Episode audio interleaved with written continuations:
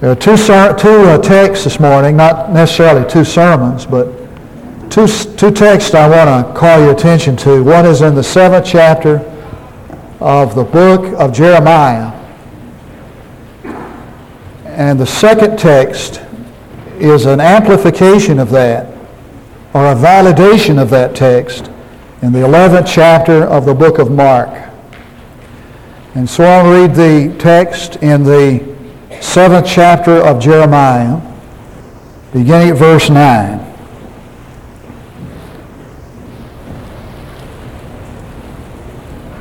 Will you steal, murder, and commit adultery, false, swear falsely, and offer sacrifices to Baal, and walk after other gods that you have known?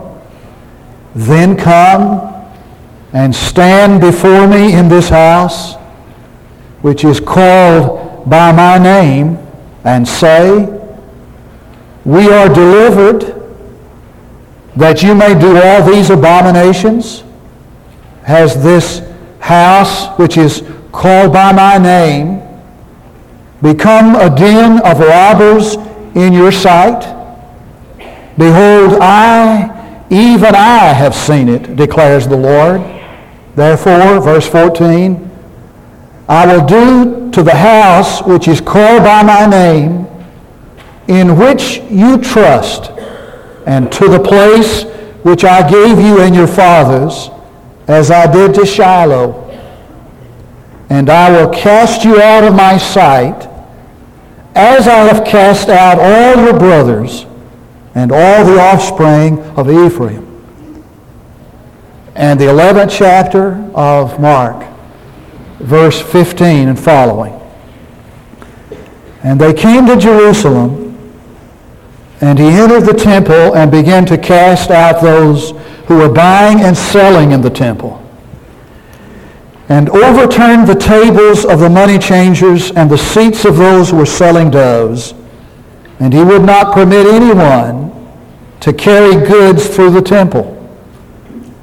And he began to teach and to say to them, is it not written, my house shall be called a house of prayer for all the nations, but you have made it a robber's cave, a robber's den. Could it be that you have made this house, which is called by my name, a den of robbers? An incredible thing to say. That this place, very place where we put on our Sunday best and come to worship, could be a hiding place where we hide from our crimes, a kind of hideout where one holds up against justice. That's what he's talking about. Incredible thought.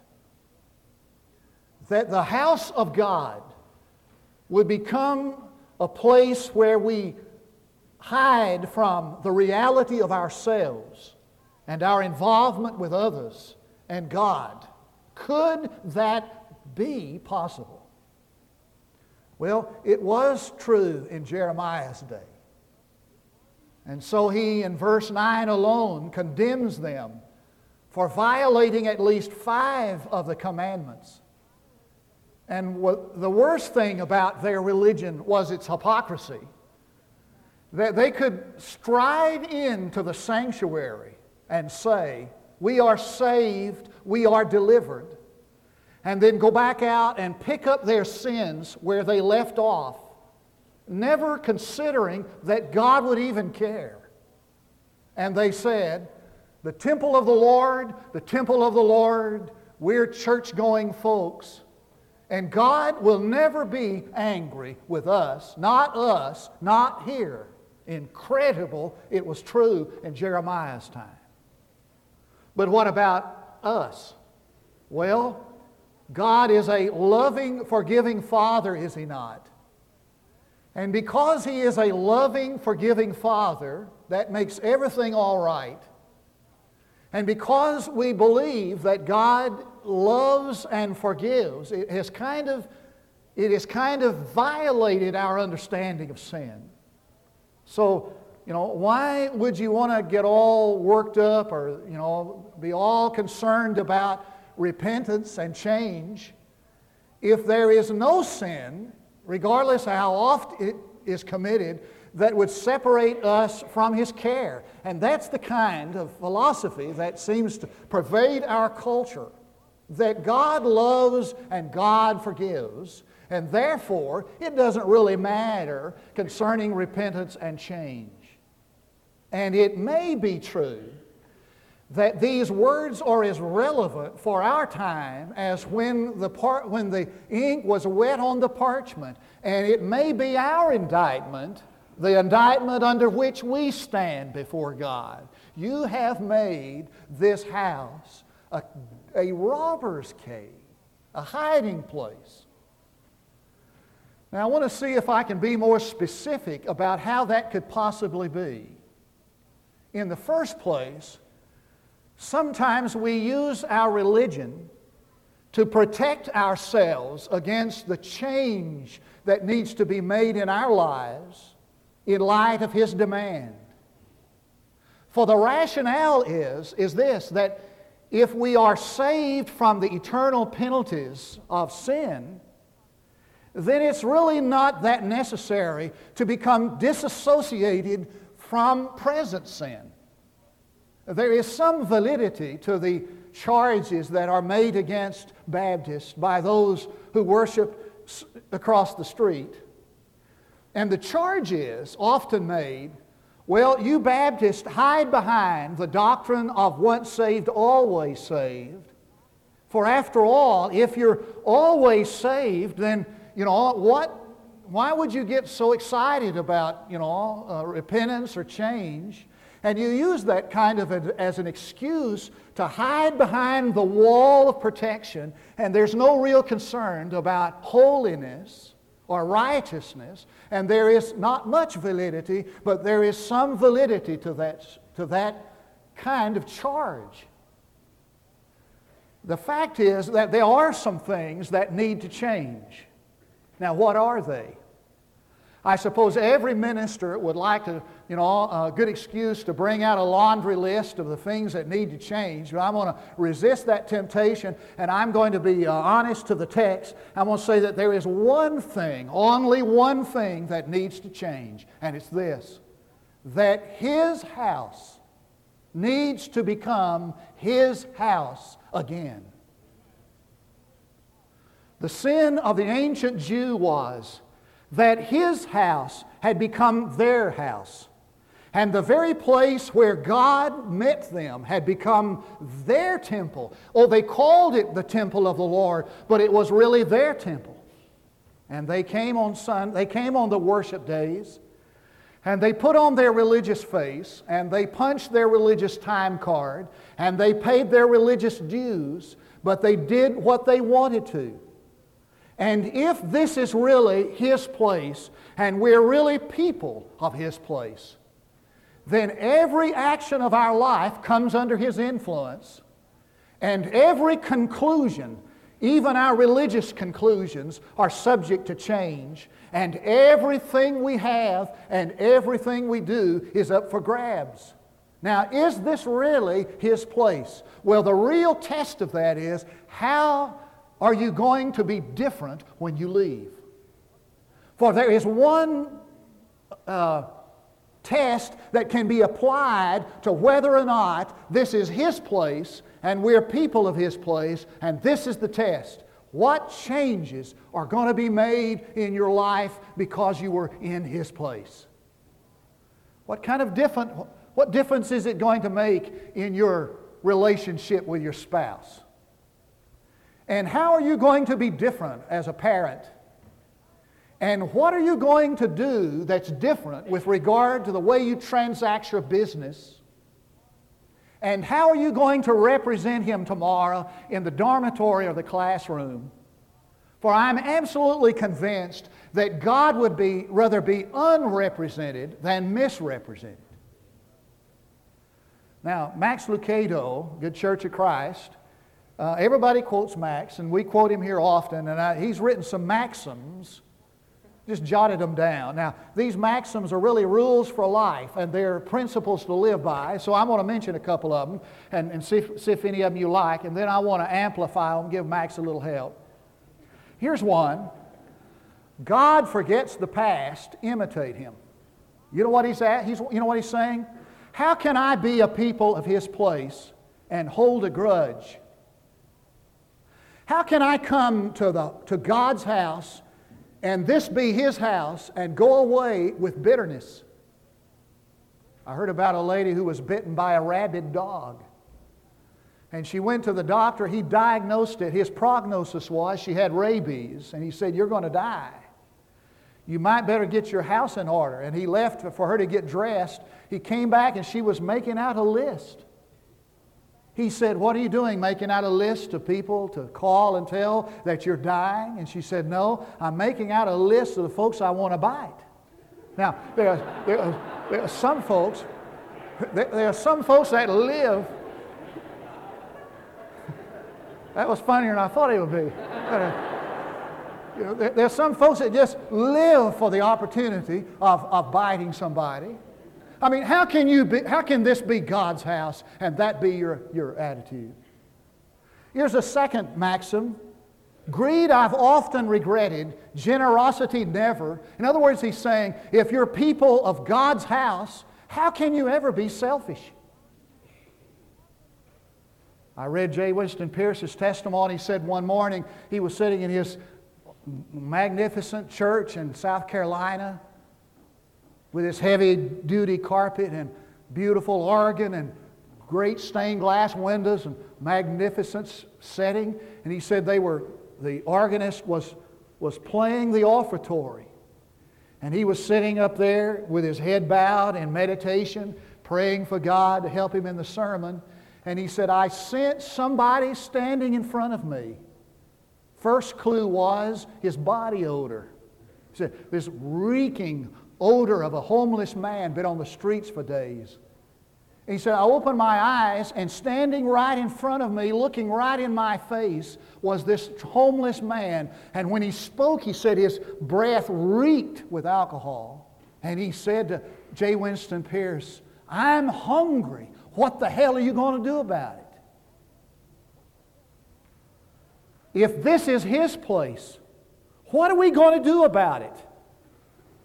That a billion people go hungry every night and forty thousand of them die of starvation every day. What are we going to do about that? I mean, how can we ever say that we love God when we look at someone who is hungry and naked and say, bless you, I hope you get something to eat? If this is his place, how can we ever withhold the gospel from one? How can we pass by on the other side? Well, there are a lot of other maxims we won't have time to deal with. You want to know them? Come up here and I'll give you the page of the book you can find them in. Second thing. We use our religion, watch this, as a hiding place when it becomes an excuse for not being personally involved with others.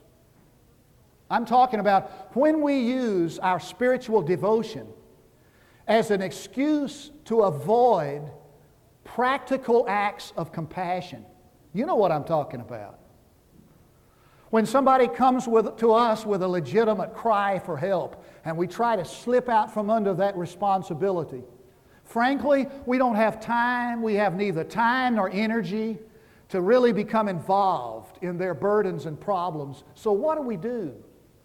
We go to church and we say a pious prayer and we give an offering, then we congratulate ourselves on our compassion. Why do you think that Jesus told the parable of the Good Samaritan? Why do you think he told that story? I tell you why he told that story. Because he wanted us to see how often we substitute religious exercise for practical compassion and ministry. And we're all guilty of it. Somebody put it like this. He said, I was hungry and you formed a humanities club and discussed my hunger. Thanks a lot. I was imprisoned, and you crept off quietly to your chapel and prayed for my release. I was naked, and in your mind you debated the morality of my appearance. I was sick, and you knelt and thanked God for your health. I was homeless, and you preached to me of the spiritual nature of the shelter of God's love. Wonderful little sermon. I was lonely, and you left me alone to pray for me. You're so holy, so close to God, but I'm still hungry, and I'm still lonely, and I'm still cold. Maybe we need to say it a different way. Maybe we need to say something like this. I know you've had a lot of things going on in your life. My husband and I want to come by tonight and get your kids and keep them for you. Don't worry about them. I want you and Bill to go out and have a night on the town, get something to eat, relax, have a good time. Or, I know you've been real sick and you've been in the hospital, and I brought my old lawnmower by. It needs a little workout. I need the exercise. I'm going to mow your lawn for you today. Or, I've got a new recipe, and I got more than I need. Uh, you know, the recipe's made more than I thought it would. I hope you enjoy this for your evening meal tonight. Or, I know you don't like to drive in the city, so I want to pick you up tomorrow and take you for your doctor's appointment in Dallas. Or, I know you've been going through a lot of heartache and a lot of problems. You want to talk about it? Or, I know you're having problems with algebra. Can I help you? Now, there would be very few that would ever say something like that.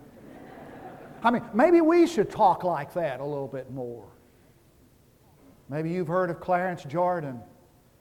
He's the guy that was the author of the, Capis, uh, the Cotton Patch Gospel, kind of a slang paraphrase of the Gospels. He was also the founder of the Koinonia Farm in Georgia, and, and he w- it was an experimentation of, of race relations in the forties, and he got in trouble with the Southerners, the rednecks. And his brother's name was Robert Jordan. He was an attorney, and he wanted he had political aspirations. And in fact, he became a senator and the Chief Justice of the Georgia Supreme Court. And one day, Clarence went came to Robert. He said, "We're in trouble. I need you to represent me." And, and Robert said, "Well, I, I can't do that. If I represented uh, your Koinonia, you know the problems I would get with the white supremacists. I mean, I would, my political aspirations would go down the tube. I'd lose everything." And Clarence said, "Well, we may lose everything." And Robert said, "Well, for you it's different, Clarence." And Clarence said, "What's the difference? We got saved the same day. We were, we, we went down the same aisle. We talked to the same preacher. What did you tell the pastor when he said to you, 'Will you follow Jesus?'" And Robert said, "I told him I would follow Jesus to a point." Let me tell you what Jeremiah's talking about.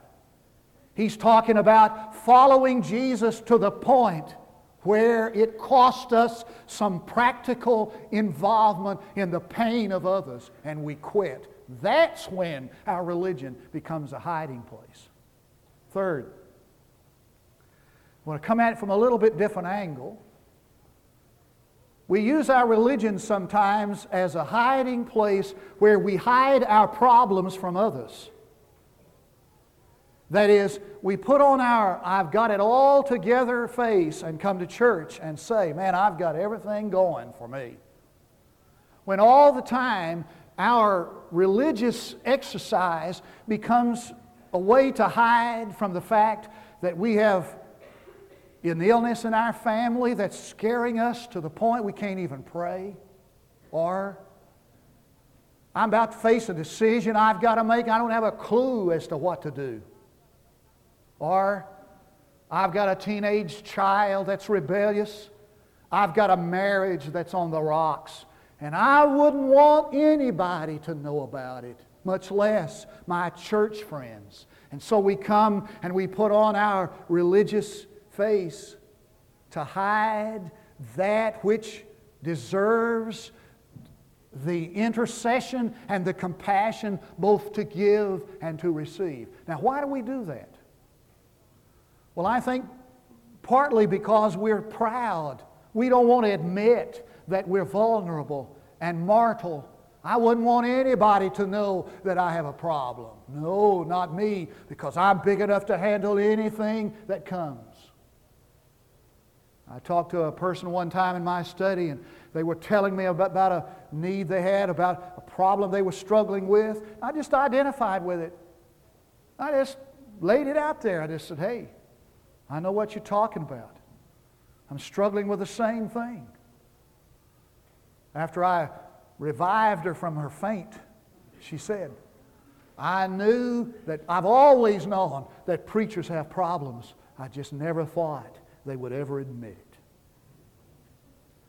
And I think we hide these problems because somehow we believe, somehow we thought that, that to say I'm vulnerable, I worry, I have depression, would be an indication that I don't have enough faith, and that God's people never get depressed, and they never get, they never cry, and they never worry.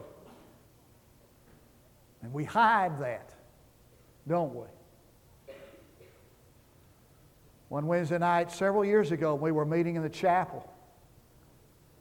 We were coming time for prayer requests, and we were asking people to bring burdens and requests for prayer, and we were talking about the usual, gallbladder surgeries and and uh, stuff like that. And and and so we started, we, we were winding it up. I never will forget it. We were winding up the time, and as we started to close the, the time, a young lady, no longer goes, no longer lives in Durant, goes to this church, said, deep emotion, stirring. She said, Pastor, I, I, I really didn't mean to do this, but I'm, I've got a terrible problem.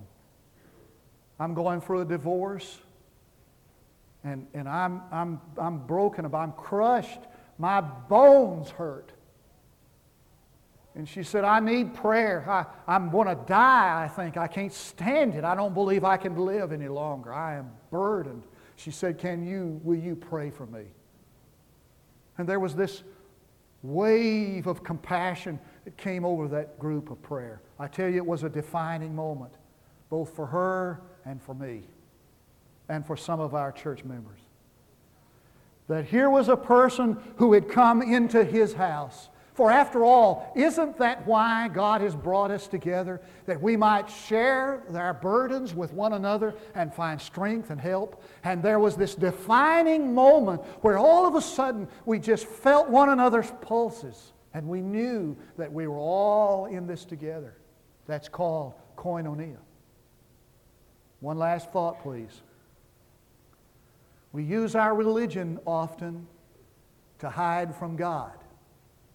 As incredible as that sounds, we use our religious practice and the trappings of the event to keep from going one-on-one with God. For I tell you, it's a lot easier to go through religious services and do what we do here, because it's a matter of form and practice, than it is to go one-on-one with God. I, have, I was thinking the other day, I came to this profound thought. It's easier to struggle with Satan than it is to struggle with God, because you never win when you struggle with God. And so we come and we go through the motions of our religious exercises, because it's a lot less painful than to go one-on-one with Him. Let me tell you something. If your religious faith and your religious un- your understanding of God is the same today as it was yesterday, and will be so- the same tomorrow as it is today, somewhere along the way you stop growing. And you found a comfort zone, a place of comfort, and you sat down there. And if you don't, uh, don't, do not allow a sermon or a Bible lesson To, to, to make you think, and if the words of Christ don't rebuke you and stir you and motivate you, then you've gotten to a place where you use your religion to hide from Him. You can't hide from Him. Now, I hadn't planned on doing this, but I think I will tell you about my old football days. All these... Uh, Play a little football. Man, I was great. The farther I leave, get away from Monday, the greater I am. I mean, I and And I was a little bitty scrawny guy, believe it or not. I was little. I weighed one hundred forty-five pounds. I played I played defensive end, and we were getting ready to play the Merkle Badgers. Now, boy, just to say the name just strikes terror in your heart. Merkle, Merkle Badgers. Now, Merkle Badgers ran from a single wing. They just snapped the ball to the tailback, and he just ran one end, and he'd run the other end. It was a simple deal. And and they had this blocking back. Now, you, you know where I'm talking about. If I had a chalkboard, I'd give you the X's and O's. But they'd send the ball to the tailback, this blocking back. He'd just lead interference. Just, he was a lead blocker around the end. And he'd just wipe out. He was just like a human cannonball. He'd just wipe out everybody. And his tailback went right. Well, we were getting ready to play the Merkle Badgers. We, we saw their film. We did have film back at F A R. We saw their film. And we saw what they were going to do. So the coach called me, and true story, and he called me. His name was Stuart. Coach Stuart said, Gerald, he said, we're playing Merkle. We got this single wing, got this blocking back. He's going to come around your end. And uh, there's a choke in his voice. Come around your side. And he, he said, he said, now what, what you're going to have to do, he said, you're going to have to meet him head on. He said, if you dodge to the outside, go to the outside, he'll just, that blocking back just bump you outside, and he'll cut inside on you. You step inside, he'll just bump you down the line, he'll go outside. He said, you're going to have to take on that blocking back head on. one hundred forty-four, one hundred forty-five pound defensive end, I guess a two hundred pound cannonball. Found out the truth. That's the way you had to do it. Now listen to me seriously. I hope you didn't come this morning to this worship service thinking you could sidestep the main issue. For the main issue is God one-on-one.